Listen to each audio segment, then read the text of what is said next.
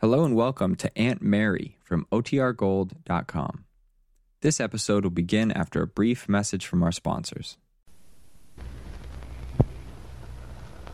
Now for our story.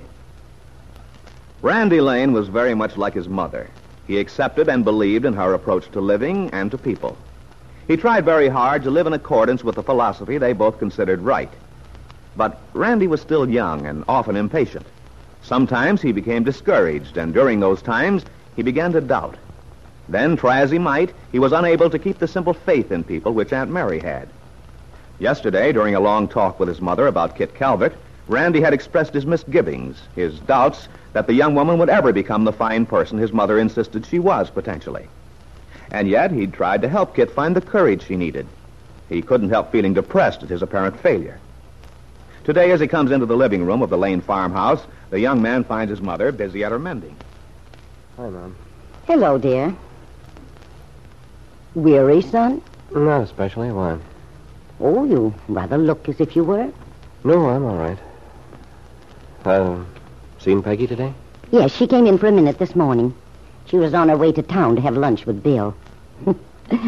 it seems they get lonesome for each other, being separated all day. Typical newlyweds. they certainly are. And I doubt if they'll ever become used to each other in the way some married people do. Mom, you're an idealist. Do you honestly believe it's possible for a marriage to be a sort of continuous honeymoon indefinitely? Perhaps not a honeymoon, Randy. But it seems to me there's no reason why two people shouldn't retain their original delight in being together. Well, yeah, maybe. Your father and I did. Of course, we weren't together so very long, but I'm sure we always would have. Oh, well, you and Dad were different. But it seems to me the average person doesn't know the secret. Doesn't know how to keep the first fine bloom from wearing off. Oh, there's no secret or mystery about it. Just a question of loving the other person more than you love yourself. Hmm. Even that's a pretty large order, I should think. Anyway, matrimony's the least of my troubles at the moment. I'd hate to think you had any troubles at the moment, Randy. Somehow I believe you have. Oh, I've been thinking over our talk yesterday about Kit. Seems to me I must have failed somewhere along the line, or I'd have been able to help her. But you did help, Randy. You're very loyal, Mom. But I know better. No, Randy. You see, David Bowman stopped by this afternoon. He had some news about Kit. Good news. He did? Yes. He told me Angus McKillop had been over to see her about taking the job as her attorney during the trial. Oh. And Randy, Angus has agreed to take her case. I'm so pleased about it. And I knew you would be, too. Well, Mom, I don't know. Angus certainly can't hope to avoid Kit's being sentenced. If anyone knows she's guilty of perjury, he should. After all, remember, he was the prosecuting attorney during the custody suit. He heard her telling all those lies. So how can he do a good job as her attorney now? I mean, if he isn't sympathetic or... But, Randy, Angus has no intention of defending Kit on the basis of her innocence. No? No. When he saw her today, she told him she intends to plead guilty. Guilty? Gosh, that's funny. I thought that... What, Randy? Well, I told you how she talked to me the other day. She wanted me to help her get out of town so she wouldn't have to go through the trial. And she kept saying there wasn't any point in her being sentenced for what she did. Couldn't see why she needed to be punished. Yes, Randy, I know. But remember, you refused to agree to her scheme. Naturally. And she was pretty sore about it, too. Well, Randy, according to Angus, Kit seems to have changed her mind. Apparently, the talk you had with her did more good than you realize. Did... Did Angus say she'd actually agreed to plead guilty? Yes. Can you beat that? In fact, she volunteered it. He was very much impressed, Randy. Angus told David she was quite prepared to go to prison if that's the way the trial turns out. She's willing to because she knows it's her only hope. She feels that she's got to take her punishment in order to start her life all over again. To start out fresh. Gosh, Mom, I... I can't believe it. Why don't you go over to the sanitarium and visit her? Then you can see for yourself. That's a good idea. Yeah, I think I will.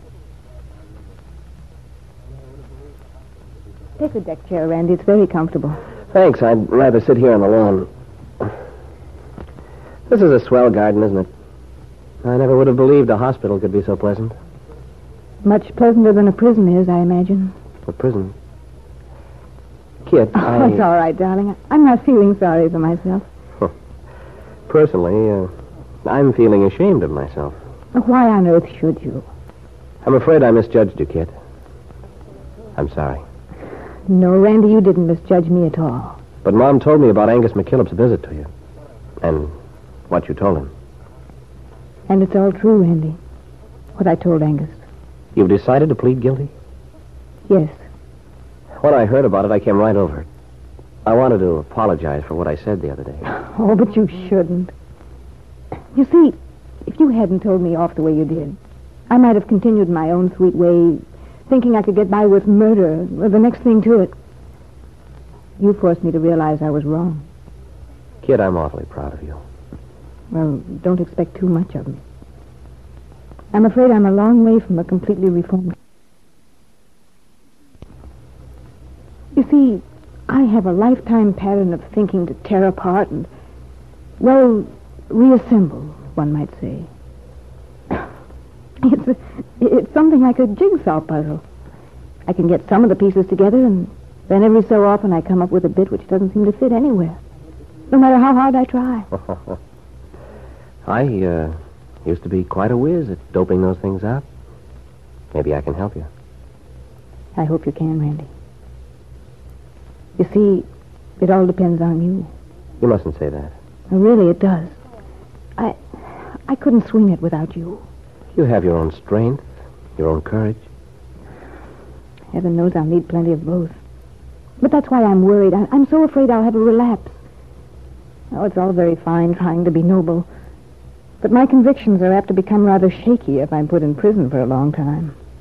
Kid, I know how tough this is for you. You wouldn't be human if the prospect didn't scare you. Well, unfortunately, I'm very much a human being so far as my weaknesses are concerned. I wish I could pretend to be a strong person, Randy. For your sake. But I can't. It's not for my sake, kid. Yes, it is, Randy. Just for yours. You should know after the talk we had the other day. Why else do you think I decided to plead guilty? I had hoped you made that decision because you'd come to the conclusion that your old way of living was wrong. Yes. Yes, of course. But I wouldn't have unless I realized how contemptuous you were when I wanted you to help me out of the trouble I got myself into. I see. Anyway, I want you to know I'm pulling for you for all I'm worth. If I couldn't be sure, I'm afraid all my good resolutions would desert me. Well, you've nothing to worry about then. But, oh, Randy, it may be such a long time. Mr. McKillop didn't try to let me down easy. I could tell he expected the sentence might be quite long. Even so, Kit, we may be surprised. The court might be very lenient. I doubt it, Randy.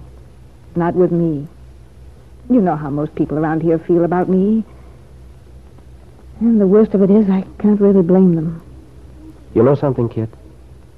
What you've just said proves your change of attitude isn't just a superficial one. Oh, believe me, it isn't. But when you have something hanging over your head, it's not so easy to look at the bright side. Still, I'm lucky in a way. I do have something to look forward to. Sure you have. Gosh, Kit, you're still very young. Why, you can do anything you want with yourself from here in. What I want. There's only one thing I want, Randy. What's that? The knowledge that when this is all over, I can be sure you'll still feel the way you do now. Aunt Mary's son had been sincerely pleased by his talk with Kit. The young woman's attitude bore out his mother's firm belief that Kit could, despite her behavior in the past and the unhappiness she'd caused so many people, become a different person. But the girl's last words gave Randy a momentary twinge of uneasiness. The way you feel now, she had said. Just what did she mean, he asked himself. How did Kit imagine he felt toward her?